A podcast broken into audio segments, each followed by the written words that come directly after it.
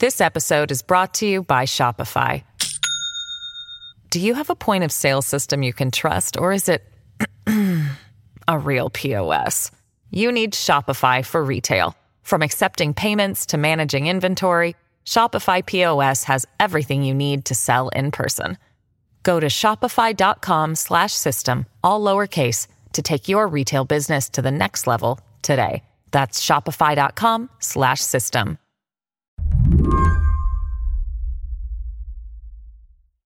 If you had to pick the most broken institution in Washington, which one would you choose? Would you pick Congress, where lawmakers grind out legislation, even when it's got zero chance of passing? Maybe you'd pick the courts, which after years of conservative activism have gotten philosophically warped. If I had to pick, I'd go way smaller. I'd pick the F E C. That's where Ellen Weintraub works. I was reading up on the history of your workplace, the Federal Election Commission. And as I did that, I kept seeing these two words come up: notoriously dysfunctional.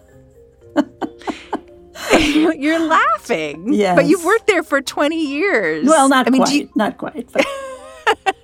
Do you work at a notoriously dysfunctional workplace? Well, I suppose it is. I mean, if enough people say it, it must be true, right? That's the nature of being notorious. Do you say it's true? Um, I I wouldn't say notoriously. I would say unfortunately. Ellen's a commissioner at the F E C, part of a six-person leadership team that is purposely split down the middle. Three Republicans, three Democrats.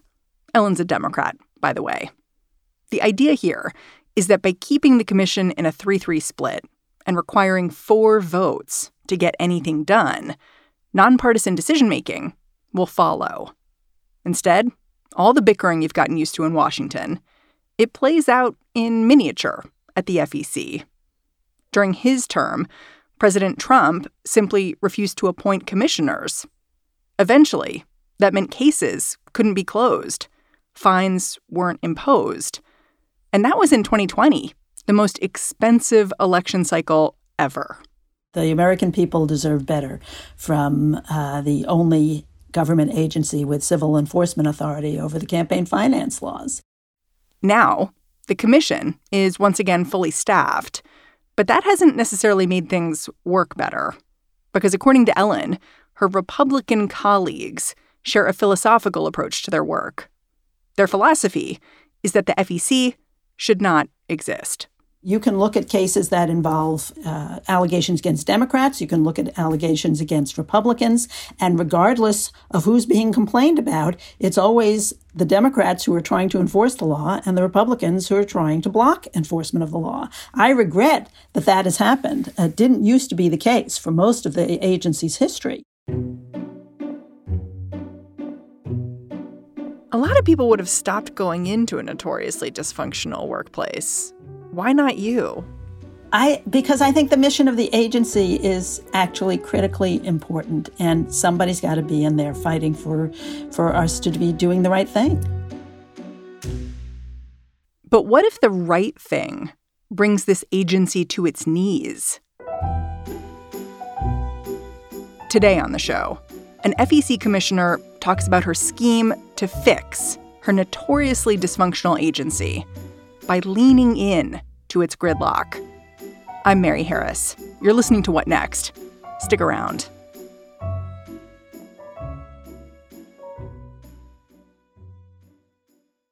This episode is brought to you by Discover. When it comes to your finances, Discover wants you to know they are the credit card that is always there for you.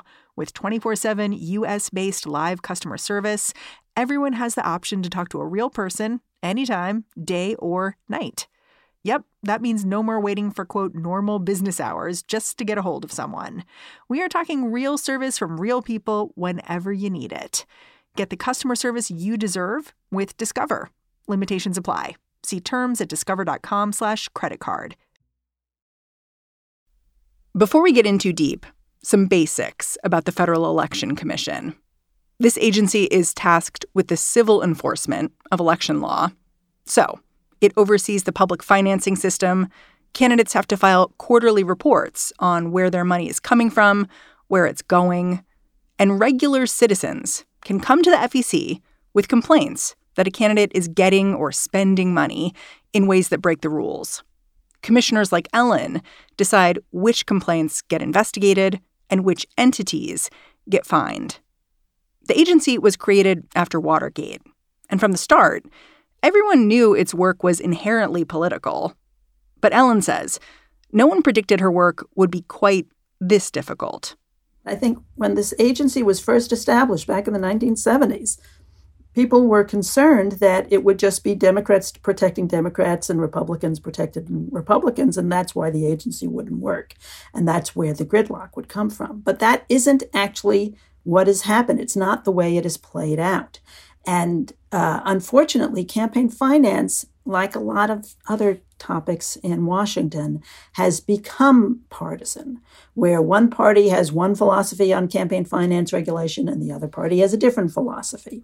And it's, yeah, the Republicans are pro-money and the Democrats are pro-regulation, is my understanding.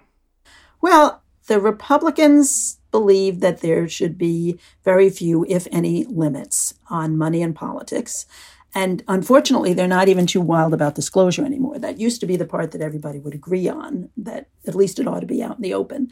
And Democrats believe that excessive funds in politics has the potential to corrupt the system and that some kind of reasonable regulation is necessary. This ends up benefiting the side that does not want to take action, the Republicans. And even when the commission can agree to hold someone accountable, these partisan rifts open up. A good example of this is the Karen McDougal case. McDougal was a Playboy model who claimed she'd slept with Donald Trump. Back in twenty sixteen, she agreed to sell her story to American Media Incorporated, which owned a number of supermarket tabloids. But it turns out A M I was buying her silence to protect presidential candidate Trump. And that is a violation of campaign finance law. The National Enquirer was involved. Um, their parent corporation, A M I, was ultimately held accountable. They they entered into a non-prosecution agreement with um, the federal government in which they uh, explained what happened under oath. And we were able to use that, which basically was an admission on their part that they had coordinated these payments with the Trump campaign. And uh, they had made these payments to Karen McDougal in what's known as a catch and kill. And in that case, because somebody admitted that they violated the law, even my Republican colleagues were willing to go after the National Enquirer for that. And yet, when it came to the F E C, they um, we were able to get the votes to go forward against A M I, but we were not able to get any votes to go forward against Um, Trump or the or his campaign. It, it's beginning to look like, unless somebody comes in and actually confesses and admits that they broke the law, as A M I basically did, uh, that it's very hard to get four votes to move forward on on anything. That seems like a real problem. Yes, I would agree with you. I believe it is a very serious problem. The standard for triggering an investigation, Uh, the legal language that is in the statute, is that there has to be reason to believe that the law has been violated uh, or is about to be violated. And the Republican commissioners over the last number of years, this group of commissioners and the and the commissioners that came before them, have been steadily raising the threshold on what it means to have reason to believe. A number of years ago, there was a bipartisan agreement On, on the commission that what that standard really meant was that there has to be reason to investigate, that you didn't have to have conclusive proof that the law had already been inv- uh, violated in order to start an investigation, because otherwise the entire structure doesn't make any sense. Congress gave us subpoena authority. Congress gave us resources to hire investigators and lawyers, and none of that would make any sense if we were never going to do any investigations and we were only going to uh, try and negotiate penalties after somebody else had done the investigation and we were presented with conclusive proof. But in case after case, I have seen my Republican colleagues say, well, I just don't believe it. I don't have conclusive evidence that the law was violated. And if I don't have that evidence in front of me already, how can I vote to start the investigation? It really, so we end up, you're caught yeah. there. If you, yes. if you yes. can't find the evidence uh, to get much further. Yes, it's very it's very frustrating, and um, it's it's a it's a it's a clever legal trick that they use to avoid starting investigations. So um, it it sometimes has felt like I'm on a commission with Hear No Evil, See No Evil, and and Speak No Evil, because they just don't want to find the facts. But here's the thing: since it takes four votes to close a case, even if all the Republicans want to shut something down, they need at least one Democrat to go along with them. If you look at the case of Karen McDougal, you see how a Democratic commissioner has got some reason to play along with Republicans.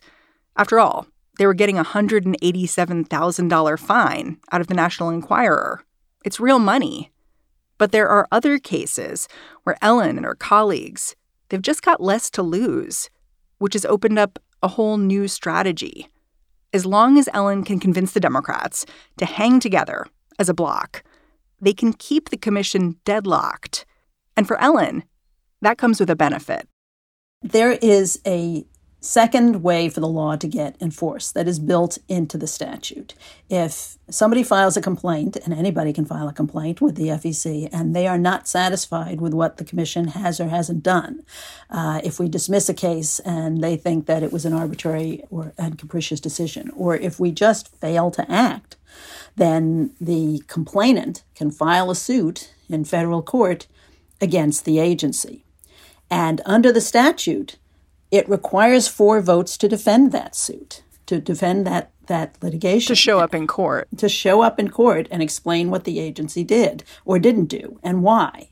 And I've just started not voting to defend that kind of litigation. My understanding is that you, you, you're keeping cases open like that, too.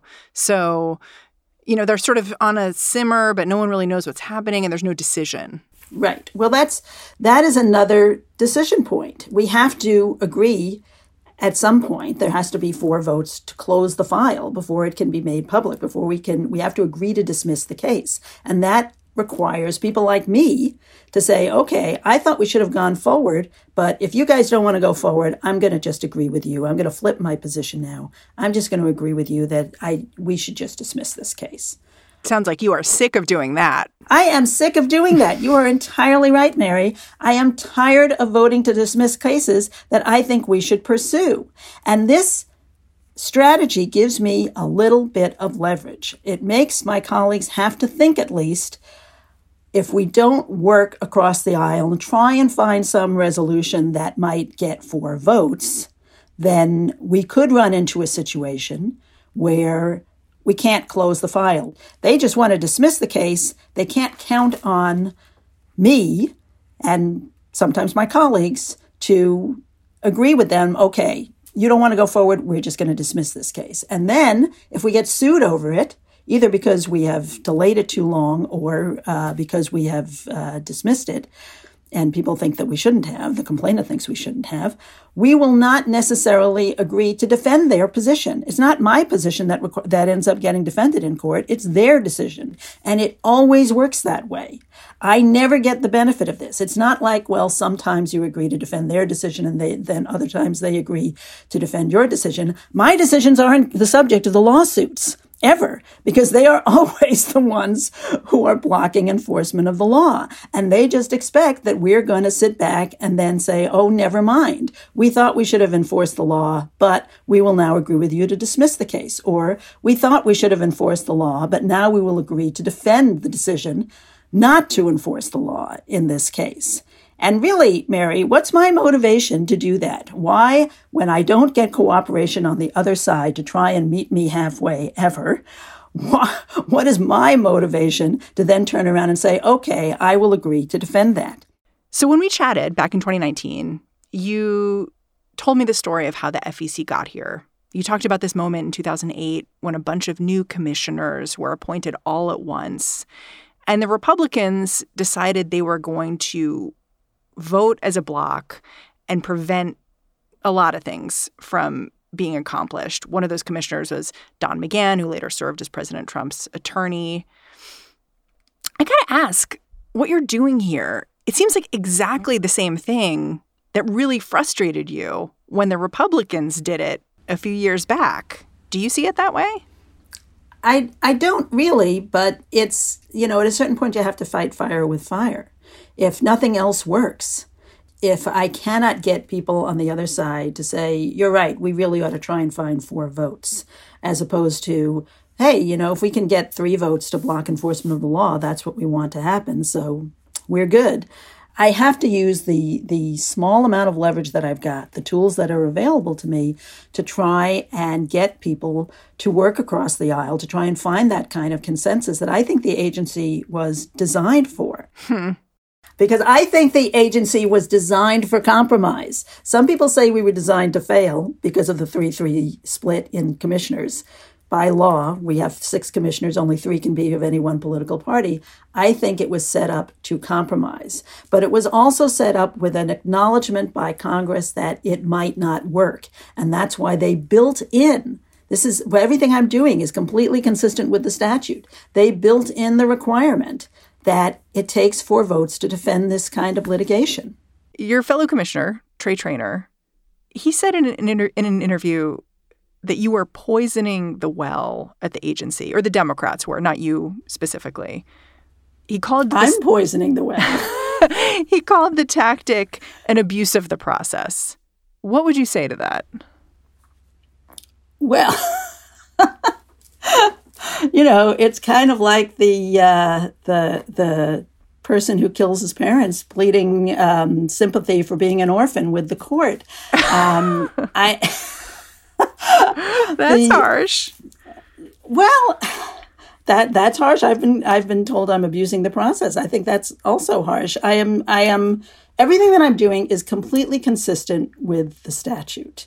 The commission does not have to defend the litigation. It could, for example, re-examine the decision that it made and say, you know what, maybe maybe we need to go back to the drawing board and see if there's a better way forward here to avoid this litigation, rather than um, blindly defending every single time we get sued. So you see this now, as a fail-safe. He sees it as an, yes, as an abuse. But it's written into the statute. How can it be an abuse of the statute if it's written into the statute? If they want four votes to defend the litigation, then maybe they should work harder to make sure that the original decisions that we are uh, subject to suit on have the backing of four commissioners. It's funny because you mentioned this fail-safe, the fact that, you know, the complainants can file lawsuits if they feel like the F E C has not adequately addressed their concerns. You mentioned it the last time we spoke. You said you often found yourself rooting against the F E C in court. And I heard that and I thought, I wonder how long she's been thinking about this plan. Well, it's been percolating for a while. Um, but it's, you know, at a certain point, I just decided, well, it's nothing else is working, so let's try this. When we come back, could other government agencies learn a lesson from what's happening at the F E C?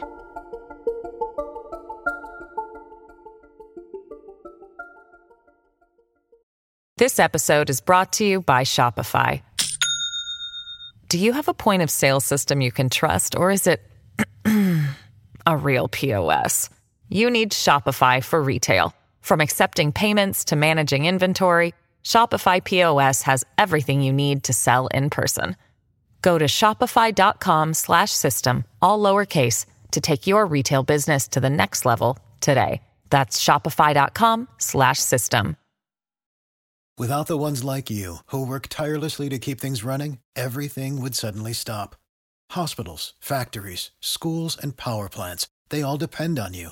No matter the weather, emergency, or time of day, you're the ones who get it done. At Grainger, we're here for you with professional-grade industrial supplies. Count on real-time product availability and fast delivery. Call, click grainger dot com or just stop by.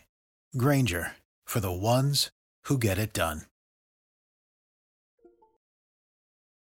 One former Republican commissioner wrote an op-ed talking about this new strategy you have, complaining about it.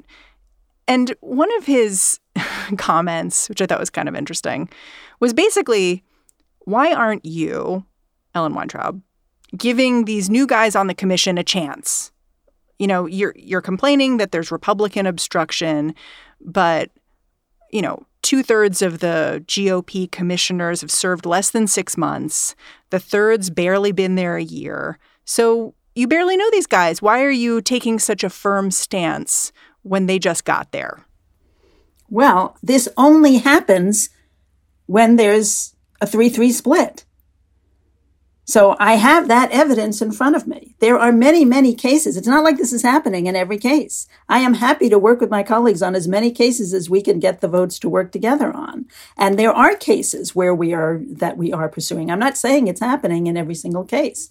In each decision point, at each decision point, I have the evidence in front of me that demonstrates that, at least in this case, they are not willing to work across the aisle. We are once again falling back into these same partisan split votes. And as I said, it's not partisan because they're defending Republicans and we're defending Democrats.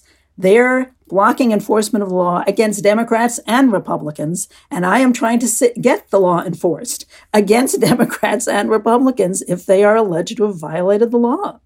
Do you think that an institution built on the idea that there are three Republicans, three Democrats, this sort of traditional bipartisan idea, do you think it can work in the same way that it worked twenty years ago, forty years ago, or has something shifted there?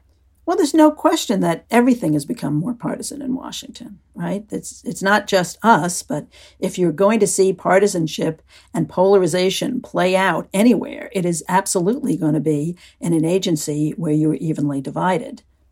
So, uh, and that has, as you know, led to proposals that the entire structure of the agency needs to change because we can't get our job done in this three three system. So I At think this point, I'm, do you want to like burn it all down and like well, start over? I, I, I certainly have a lot of sympathy with the people who want to do that. I understand their frustrations. Believe me, no one is more frustrated than I am about um, the inability of the F E C to be a real cop on the beat and to seriously enforce the law. But what I'm trying here is something short of burning the place down. What I'm trying is to use the leverage that I have available to me to try and reel it all back a little bit, to impose some costs on the other side where they think they always win. And um, I'm sure that they are frustrated to discover that, in fact, the system provides, you know, these small opportunities for those of us on the other side to actually exert a little bit of power in the system. They don't get to win every single time.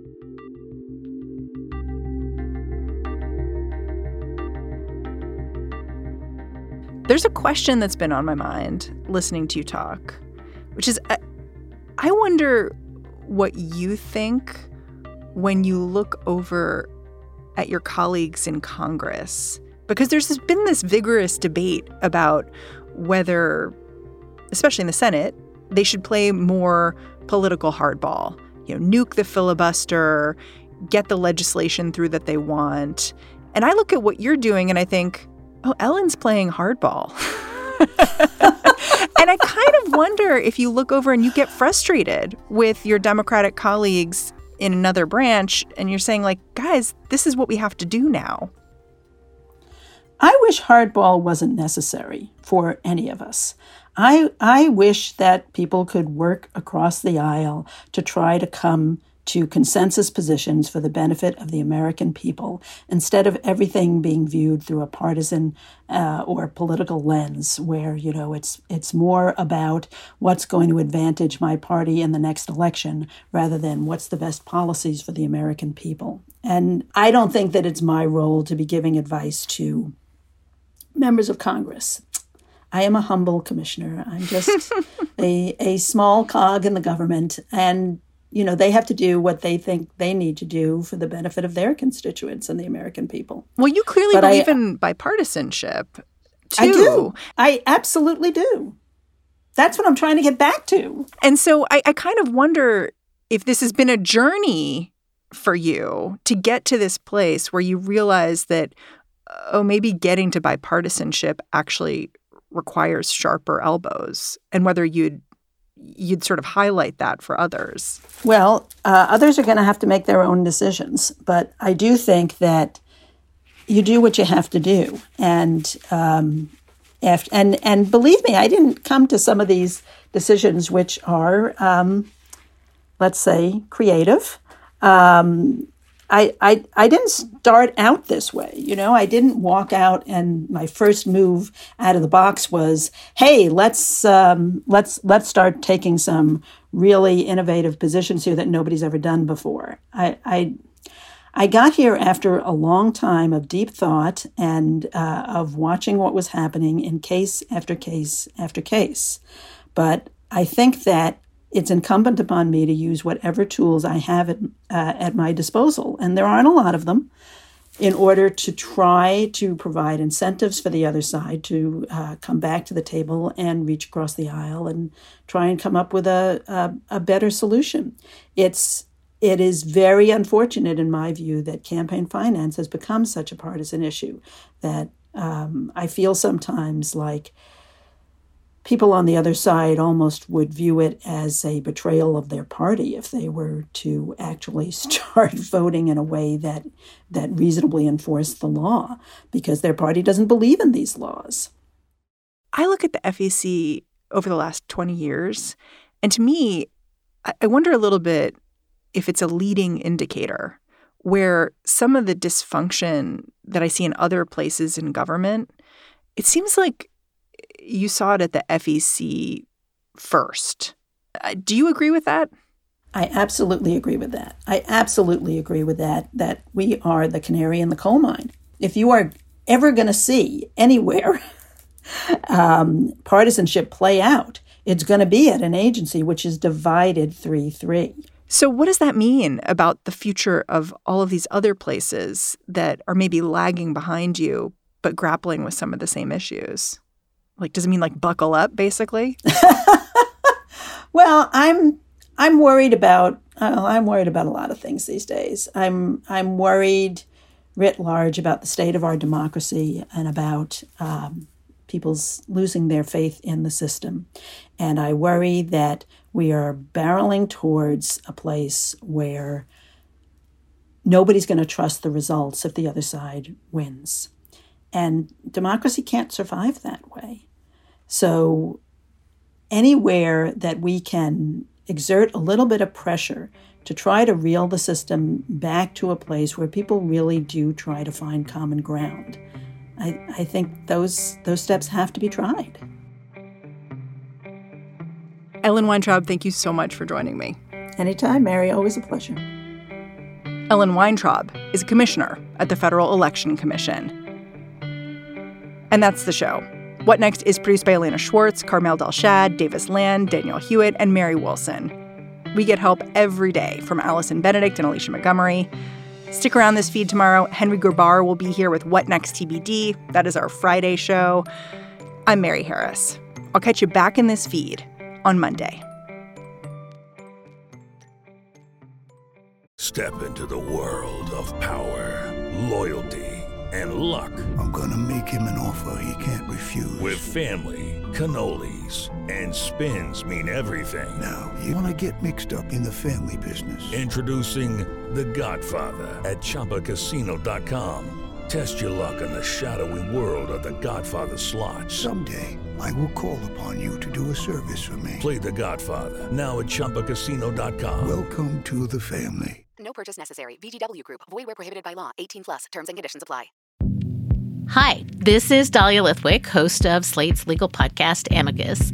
If you're listening to this show, you might be interested in Amicus's live show that we're hosting in Washington, D C on Tuesday, May the fourteenth.